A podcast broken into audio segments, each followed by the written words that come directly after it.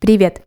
Меня зовут Ксения Родионова, и вы слушаете подкаст «О дне в истории». На календаре 15 декабря.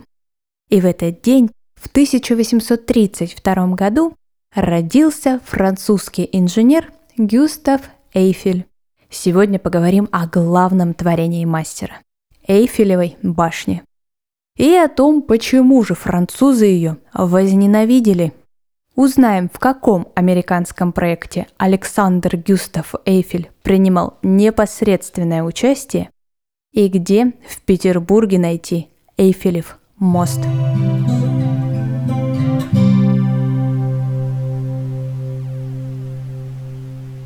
Сразу отвечу на последний вопрос. Найти мост Эйфеля в Петербурге невозможно. Все потому, что проект не воплотился в жизнь. В XIX веке столичные власти задумались о появлении нового моста через него. В конкурсе решил принять участие и французский архитектор Гюстав Эйфель. На тот момент он уже успел поработать в Будапеште, Порту, Каталонии и Ницце. Проект моста на самом деле понравился жюри. И от его выбора оставался буквально один шаг.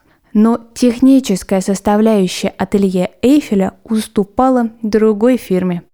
Им проект был забракован.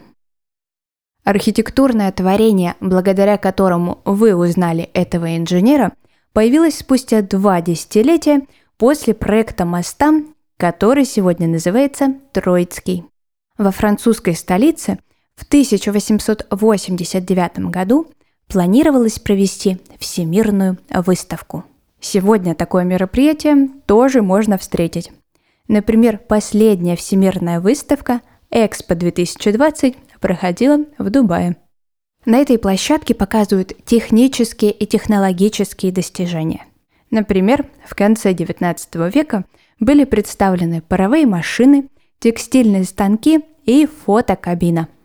Посвящена Парижская выставка была столетию взятия Бастилии.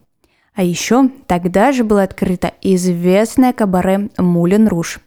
Про него у меня тоже есть выпуск. Ссылку на него вы найдете в описании к этому эпизоду.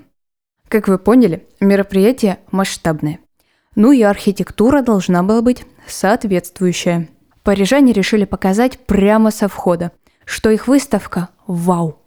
Покопавшись в архивах своего ателье, Гюстав Эйфель находит проект 300-метровой башни. Предлагает его комиссии, которая остается в восторге. Франция будет единственной страной, располагающей 300-метровым флагштоком, говорит Гюстав Эйфель и приступает к работе.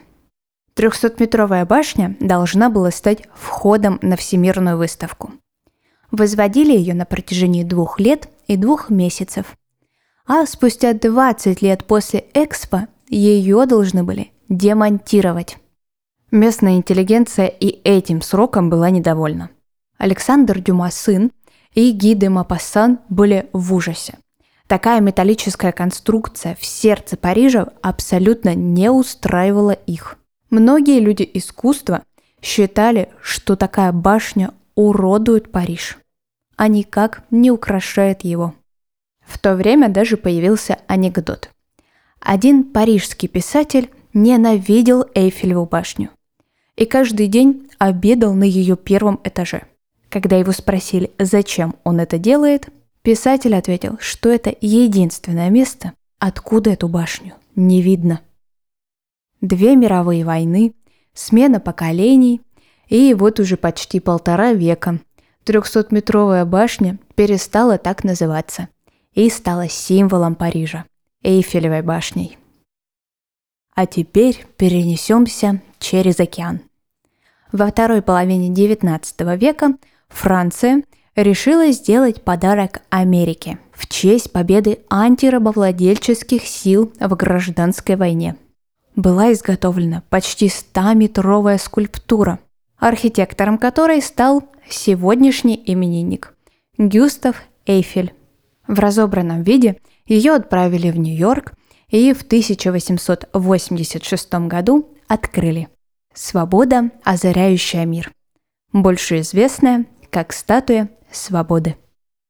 Сегодняшний выпуск подошел к концу.